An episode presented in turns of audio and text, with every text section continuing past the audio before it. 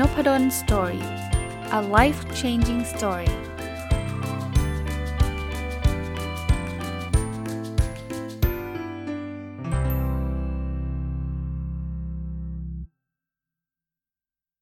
สวัสดีครับ ยินดีต้อนรับเข้าสู่นพดล Story พอดแคสต์นะครับ วันนี้เอาหนังสือเล่มหนึ่งที่ต้องเรียกว่าผมเป็นคนที่ติดตามผลงานท่านนี้มาตลอดนะครับ คือหนังสือที่ชื่อว่า The Power of Ignorance เขียนโดย Dave Trott นะ เดฟทอตเนี่ยเขียนหนังสือทั้งดังมาหลายเล่มเลยนะครับ ที่ผมได้อ่านนะ ก็ one plus one equal three นะครับ creative blindness หรืออันที่จะเรียกว่าดังที่สุดเล่มหนึ่งอะดันจำชื่อไม่ได้อีกนะครับ of predatory thinking นะครับ ก็อ่านมาแล้ว 3 เล่มนะ เล่มนี้ก็เป็นเล่มที่ 4 นะครับ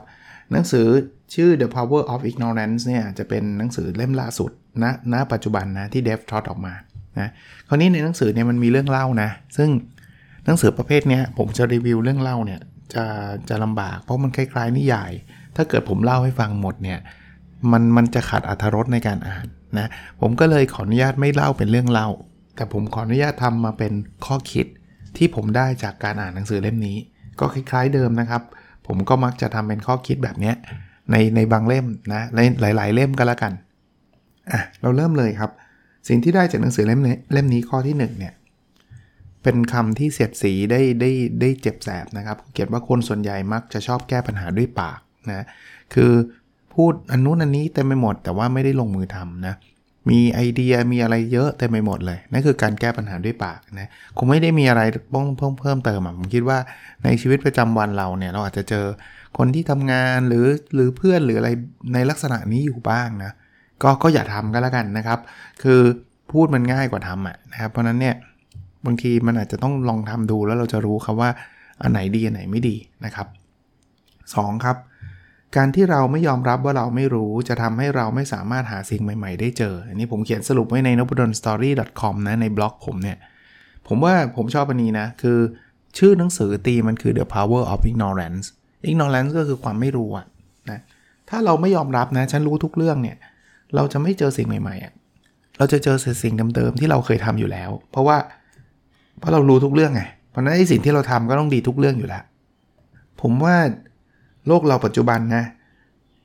มีอะไรหลายอย่างเลยอะที่มันเป็นสิ่งใหม่ ๆ ที่มันเป็นสิ่งที่ยังเรายังไม่ได้เชี่ยวชาญ เพราะฉะนั้นเนี่ยยอมรับก่อนครับว่าเราไม่รู้ทุกเรื่อง แต่ก่อนเนี่ยในในฐานะเป็นอาจารย์นะผมเล่าให้ฟังผมก็กลัวนะกลัวลูกศิษย์จะทำไมอาจารย์เรื่องนี้ไม่รู้เรื่องนั้นไม่รู้ก็รู้สึกแบบเฮ้ยเวลาสอนเราไม่ comfortable อะกลัว ทั้งทั้งนี่จริงเราก็รู้หลายเรื่องนะ แต่มาตอนหลังนี่คือแบบ คือต้องเรียนรู้จากนักศึกษาบ้างเลยอะพูดพูดแบบนี้เลยเพราะผมก็บอกเขาตรงๆนะบอกว่าเฮ้ยถ้าเกิดคุณรู้เรื่องอะไรที่มันมีประโยชน์คุณแชร์ในคลาสเลยนะ แล้วคุณไม่ต้องกลัวเพราะว่าผมอาจจะไม่รู้เหมือนกับคุณนั่นแหละนะครับอะข้อที่ 3 ครับ คนฉลาดจะรู้ว่าเขาไม่รู้ ส่วนคนโง่จะไม่รู้ว่าเขาไม่รู้ เป็นการเปรียบเทียบที่ผมชอบนะก็คือมันต่างกัน คือทั้งสองคนเนี่ยไม่รู้อยู่แล้ว ไม่มีใครรู้ทุกเรื่อง แต่คนฉลาดเขาจะรู้ตระหนักรู้ตัวเองว่า เฮ้ย เขาไม่รู้นะ แล้วเขาก็จะไปสืบสอบค้นหาหาเหตุหาข้อมูลหาอะไรต่างๆ เขาก็เลยฉลาดไง ส่วนคนโง่เนี่ยคือไม่รู้ว่าตัวเองว่าไม่รู้อะคืออาจจะมีความคิดว่า เฮ้ยฉันรู้ทุกเรื่อง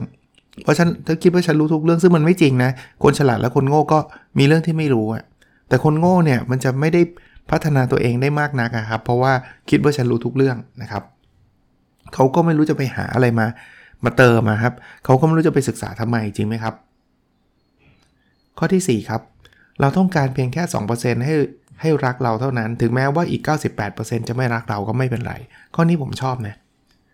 คือจริง ๆ แล้วเนี่ยเราไม่จำเป็นที่ต้องให้คนทั้งโลกรักเรา แล้วจริง ๆ ถึงจะจำเป็นนะเราก็ทำไม่ได้ แต่ตัวเลขที่เขาเขียนเนี่ยเป็นตัวเลขที่น่าสนใจนะคือ 2%เอง แต่ไม่ได้แปลว่า 98%จะเกลียดเรานะ แค่ไม่รักเราก็ไม่เป็นไรละเอาเอาทุกเรื่องนะ สินค้าหรือบริการเนี่ย ยกเว้นว่าท่านจะจะต้องการเป็น Facebook Amazon Google Apple อะไรที่ที่ต้องการให้คนส่วนใหญ่ในโลกรัก แล้วซื้อเนี่ย ก็นั้นก็ก็เป็น exceptional แล้วกัน เป็นเป็นอะไรที่เป็นข้อยกเว้นกันแล้วกันนะ แต่โดยทั่วไปเนี่ยนะ เราไม่ต้องการคนทั้งโลกแบบนั้นมารักเราหรอกนะครับผมทำพอดแคสต์ผมไม่ต้องการให้คนที่ฟังพอดแคสต์ในประเทศไทยทุกคนต้องมาฟังของพอดแคสต์ผมไม่จำเป็นเลยครับ แค่ตอนนี้ก็มีความสุขอยู่แล้วครับ มันเอาเอาเฉพาะคนที่คิดว่าพอดแคสต์ผมมีประโยชน์นะแล้วก็ติดตามฟังก็ happy ละ2%เท่านั้นครับพอครับนะอะข้อ 5 ครับ ในขณะที่คนหนึ่งค้นพบสิ่งอะไรใหม่ ๆ อีกคนหนึ่งจะพบว่าสิ่งที่ตัวเองค้นพบนั้นเออสิ่งที่ค้นพบนั้นเอาไปใช้ประโยชน์อะไรใหม่ ๆ ได้บ้าง คือมันต้องมีคน2 2คนน่ะคนแรกคือคนที่คอยคิดอะไรได้ใหม่ ๆ คิดไฟฟ้าใหม่ ๆ คิดไฟฟ้าแปลว่าอะไร ย้อนเวลากลับไปแต่ก่อนมันไม่มีไฟฟ้าไง แต่มีคนมาค้นพบว่า เออเออกดลวดมันตัดกับสนามแม่เหล็กมันเกิดไฟฟ้าเนี่ยนี่คือคนแรกที่ต้องต้องต้องทำให้เกิด แต่มันต้องมีคนหนึ่งที่คิดว่าแล้วไฟฟ้าเนี่ยมันเอาไปใช้ทำอะไรได้บ้าง ไม่งั้นมันเราจะไม่มีไฟฟ้าใช้ในบ้านเราในปัจจุบันเนี่ยอารมณ์แบบนี้ครับ คือถ้าจะใช้ศัพท์เนี่ยมันก็ต้องมีเขาเรียกว่า basic research กับ apply research basic research ก็คือคนคิดค้นไอ้กระแสไฟฟ้านี่ขึ้นมาได้ เป็นที่แรกแต่ยังไม่รู้เลยนะ ว่ามันจะเอาไปใช้อะไรต่อได้ ส่วน apply research ก็คือ เฮ้ย มันมีกระแสไฟฟ้าแบบนี้เนี่ย มันเอาไปทำไฟบ้านได้นะ มันเอาไปทำนู่นทำนี่ได้เยอะแยะเลยนะ AI เนี่ยผมคิดว่ามันก็จะมี basic research ที่หาอัลกอริทึมหาอะไรที่มันเป็น AI เก่งๆ แต่มันก็จะมี apply research ที่บอกว่า เฮ้ย เอาไปเอาไปเช็ค ตรวจร่างกายคนได้นะ เอาไปอ่านหนังสือได้นะ เอาไปอะไรแบบนั้นนะครับ คือต้องมีทั้ง 2 กลุ่ม โอเค อันนี้ก็เป็นข้อคิดนะครับ ผมคิดว่าน่าจะเป็นอะไรที่ที่ที่ต้องคอยค้นคิดค้นนะ ไม่อย่างนั้นเนี่ยผมผมต่อยอดอีกนิดนึง ไม่งั้น Basic Research คือคิดค้นอะไรใหม่ๆ แล้วไม่มีคนเอาไปต่อยอดเนี่ย มันจะกลายเป็นที่เขาบอกเรียกว่าวิจัยขึ้นหิ่งอะฮะขึ้นหิ่งคือมันตีพิมพ์เสร็จแล้วจบเลยไงไม่ได้ใช้ทำอะไรเลยมันมันต้องมีคนหนึ่งที่เอาไอ้สิ่งเหล่านี้ไปใช้ต่อด้วยนะข้อที่ 6 ครับ คนเก่งจะยิงเข้าเป้าหมายที่คนอื่นๆทำไม่ได้ ส่วนอัจฉริยะจะยิงเข้าเป้าหมายที่คนอื่นๆ มองไม่เห็นด้วยซ้ำคือคนเก่งเนี่ยทาเลนต์เนี่ยนะ เขาจะยิงเข้าเป้าครับ ซึ่งคนอื่นโหยเป้าขนาดนี้เล็กขนาดนี้ไกลขนาดนี้คุณยิงเข้าไปเข้าได้ไงอะคนเก่งจะทำได้ตลอด แต่อัจฉริยะนี่คือเป้ายังไม่เห็นเลยคนอื่นยังไม่เห็นเลยไหนเป้าแต่มันยิงไปแล้วครับ แล้วแล้วแล้วสุดท้ายเนี่ยมันสุดยอดครับนะก็ก็เป็นเลเวลขั้นความเก่งของคนก็แล้วกันนะครับอะข้อ 7 ครับ ความคิดสร้างสรรค์เป็นความได้เปรียบแบบไม่ยุติธรรมที่เขาเรียกว่า unfair advantage ประการเดียวที่เราทำได้อย่างถูกกฎหมาย ปกติถ้าตามชื่อนะ unfair advantage เนี่ย มัน unfair ไง มันไม่ยุติธรรมไง เพราะฉะนั้นเนี่ย โดยทั่วไปกฎหมายจะห้าม เช่นคุณเป็นยักษ์ใหญ่เนี่ยนะ แล้วอยู่ดีๆ เนี่ย คุณจะถล่มราคาแล้วโมโนโพลีคือผูกขาดตลาดทำให้เจ้าเล็กๆ ตายไปหมดก็ผิดกฎหมายเขาก็ไม่ยอมนะครับ คุณทำแบบนั้นไม่ได้นะแต่ความคิดสร้างสารรค์เนี่ยเราเราไม่สามารถบอกว่า เฮ้ย บริษัท Google ทำแบบนี้โดนปรับ เพราะว่าคุณมีวิศวกรที่มีความคิดสร้างสรรค์สูงทำไม่ได้ เพราะนั้นเนี่ย ถ้าคุณอยากได้ unfair advantage คุณอยากจะชนะคู่แข่ง คุณต้องมีความคิดสร้างสรรค์เยอะๆนะครับ ข้อที่ 8 ครับ คนเราจะอยากได้อะไรมากๆ ก็ต่อเมื่อเขารู้ว่ายากมากที่จะได้สิ่งนั้น โอ้นี่ผมชอบ จริงๆ มันมีกฎเขาเรียกว่ากฎ scarcity นะ อะไรที่มันเหลือน้อย คนจะอยากได้ทันที ถ้าถ้าคุณบอกแบบนี้นะ หนังสือเล่มนี้เนี่ยซื้อเมื่อไหร่ก็ซื้อได้ มีเต็มไปหมดเลย คนก็เฉยๆเอาไว้วันหลัง ตอนนี้มีกองดองอยู่มากมาย แต่ถ้าบอกแค่ว่าหนังสือเล่มนี้เนี่ยมันเหลือแค่ 15 เล่มนะครับ แล้วหมดเมื่อเท่าไหร่ก็เท่านั้นนะครับ ไม่มีการพิมพ์เพิ่มเชื่อไหมสิเล่มนะหายวับเลย ผมก็เลยบอกเนี่ยคนคนเราจะเป็นแบบนี้อยากอ่านไม่อยากอ่านอีกเรื่องหนึ่งแต่รู้ว่าอีก 15 เล่มอะถ้าไม่ซื้อตอนนี้อดซื้อแล้ว เพราะฉะนั้นเนี่ยในในการตลาดหลาย ๆ แห่งเขาจึงมีแบบว่า ลด 20%ภายในวันนี้เท่านั้นอ่าภายในวันนี้คือ scarcity ก็แปลว่า ถ้ามันวันพรุ่งนี้มันไม่ได้แล้วนะ มันมีอยู่จำกัดนะ ลด 100 ท่านแรกเท่านั้น สินค้านี้หมดแล้วหมดเลย อะไรแบบนี้นะครับ คนเราจะอยากได้สิ่งนั้นทันทีครับ เพราะเขารู้ว่ามันยากละที่จะได้สิ่งนั้นนะ ข้อ 9 ครับ การทำอะไรแปลกๆ มีความสัมพันธ์โดยตรงกับความคิดสร้างสรรค์ คือ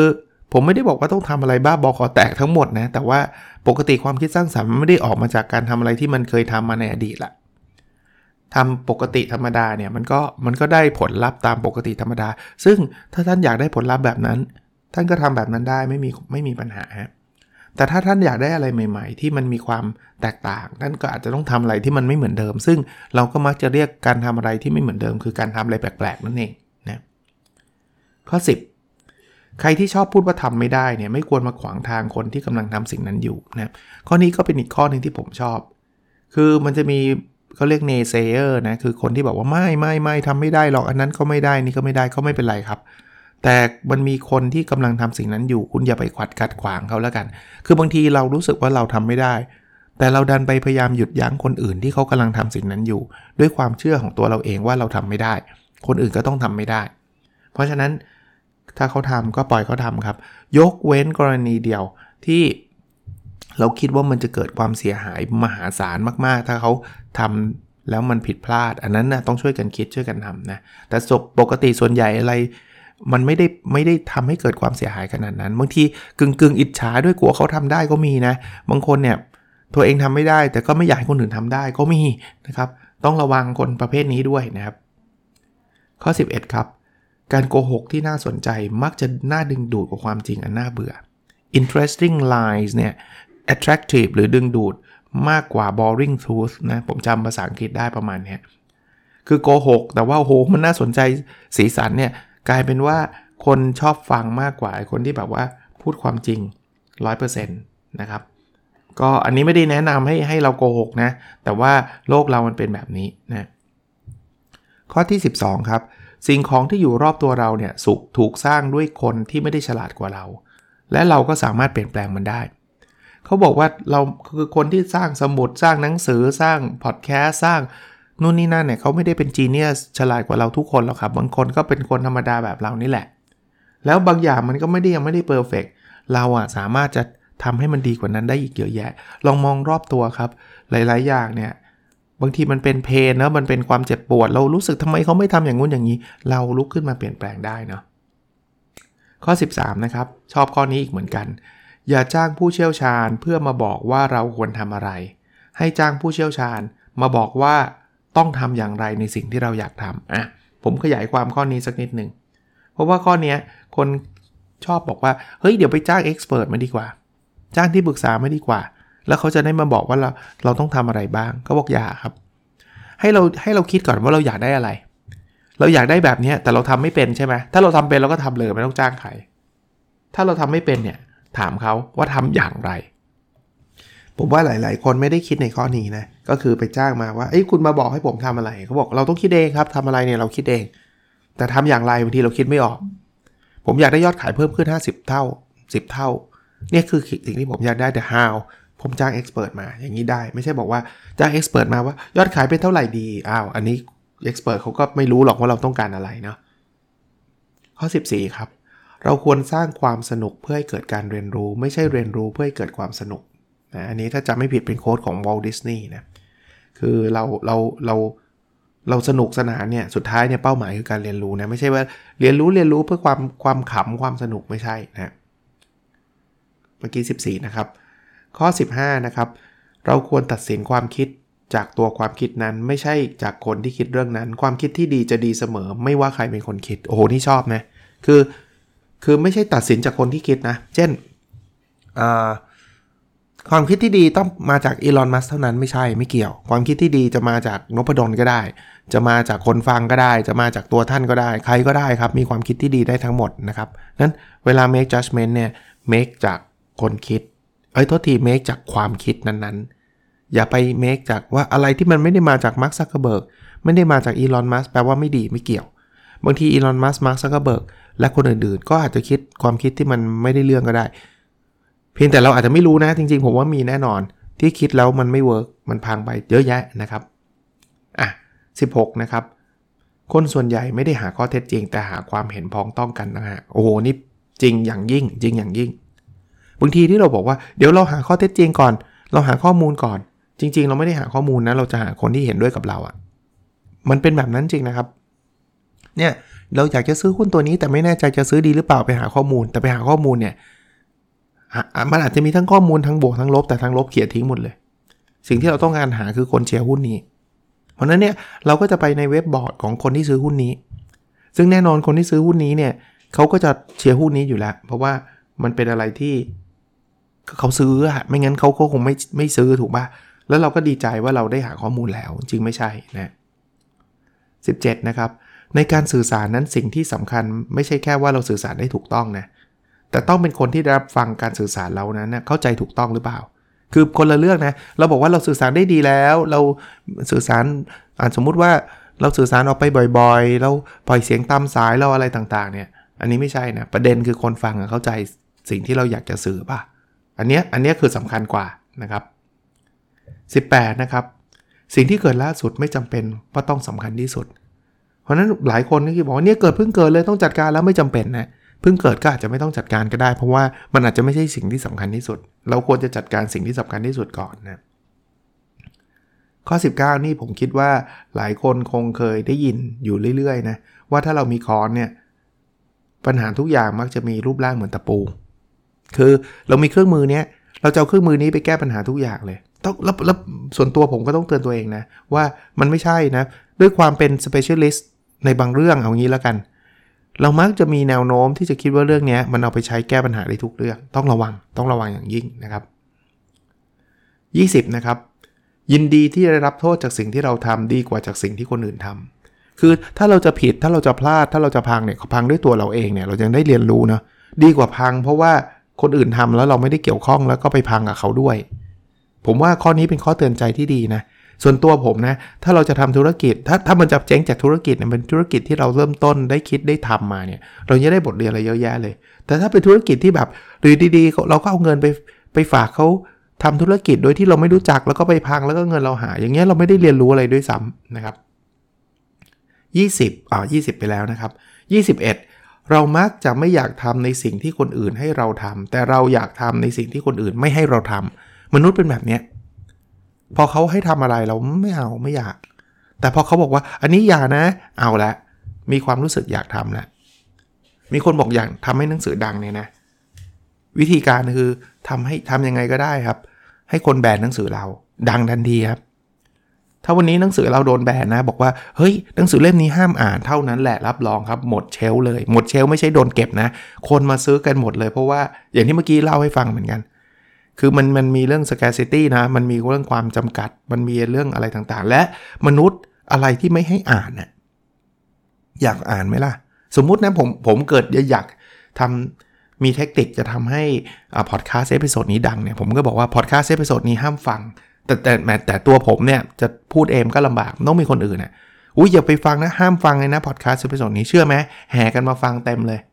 มันเป็นแบบนั้นนะครับ ข้อที่ 22 ครับ โฆษณาที่ดีที่สุดคือโฆษณาที่คู่แข่งอยากจะแบนเมื่อไหร่ก็ตามที่คู่แข่งรู้สึกว่าเฮ้ยเราต้องแบนโฆษณานี้แล้วเนี่ยอันเนี้ยแสดงว่าเราทำได้เจ๋งมาก มาดูอันดับไปนะครับที่ผมเขียนสรุปไว้นะ คือข้อที่ 23 ครับ ถ้าเราคิดอะไรแล้วไม่รู้สึกอายนะ แสดงว่าเราคิดไม่ใหญ่พอ เออ นี่น่าสนใจนะสำหรับคนที่บอกว่าต้องการคิดอะไรที่มันใหญ่ๆ ก็บอก ถ้าคิดแล้ว comfortable คิดแล้วแบบ เอ้ย สบายทำได้เลย อย่างนี้แปลว่าไม่ใหญ่พอ ใหญ่พอนี่คือคิดแล้วโอ้โหอายว่ะ ไม่กล้าพูดนะ ก็ลองเป็นลองเป็นคล้าย ๆเป็นข้อคิดแล้วกันว่า เออ เราเราอยากเราเราอยากทำอะไรใหญ่ ๆ จริง ๆอะเราต้องรู้สึกแบบไม่ค่อยสบายใจอะคืออาจจะอายเขาเนอะคิดแบบนี้อะไรเงี้ยข้อที่ 24 ครับ อันนี้เคยรีวิวไปก่อนหน้านี้เนาะแต่ว่าชอบข้อนี้เหมือนกัน เริ่มทำซะแล้วแก้ไขทีหลัง ถ้าเราบอกว่าต้องต้องรอให้ทุกอย่างเพอร์เฟกเนี่ยเราจะไม่ได้ทำอะไรสักอย่างนะครับทำก่อนทำก่อนแล้วค่อยไปแก้ไขนะข้อที่ 25 แผนที่ดีแล้วทำวันนี้ดีกว่าแผนที่สุดยอดในวันพรุ่งนี้ คือคุณไม่ต้องร้อยเปอร์เซ็นต์อย่างที่เมื่อกี้เล่านะแผนที่ดีแต่ทำเลยทำทันที ดีกว่าว่ารอให้พรุ่งนี้เราจะมีแผนที่เกรดเลยนะสุดยอดเลย แต่ว่ายังไม่ได้ทำสักทีอะถ้าเป็นแบบนี้ แล้วข้อสุดท้ายนะครับ อย่าเพิ่งไปขวางคู่แข่งที่กำลังทำผิดพลาดครับ ถ้าคู่แข่งกำลังทำอะไรที่แบบว่าไม่ไม่ไม่ไม่ work เนี่ยอย่าเพิ่งไปขวางเขาอย่าปล่อยให้เขาผิดพลาดพูดง่ายๆนะครับก็เป็น 26 ข้อนะที่ผมได้อ่านจากหนังสือเล่มนี้นะ ผมคิดว่า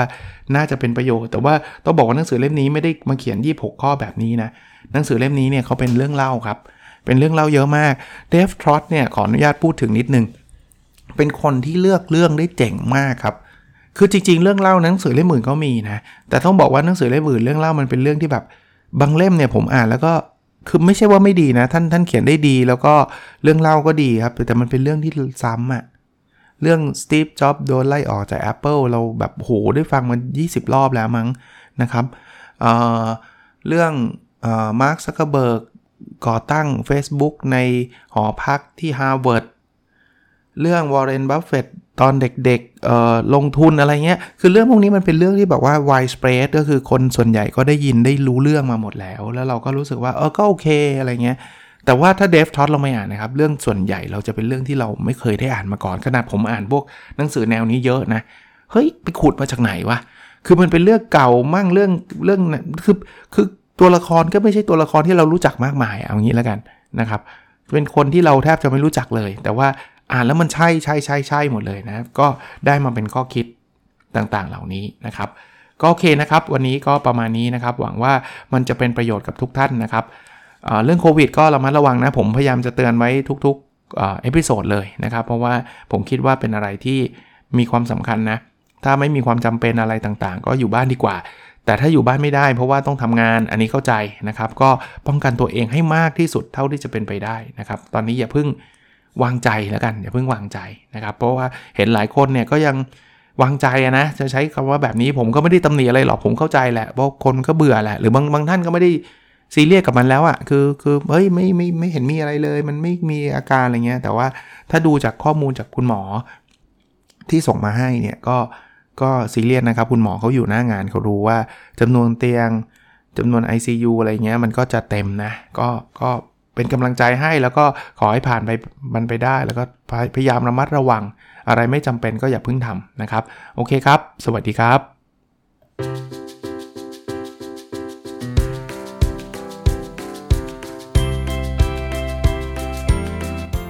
n o p a d o n Story a life changing story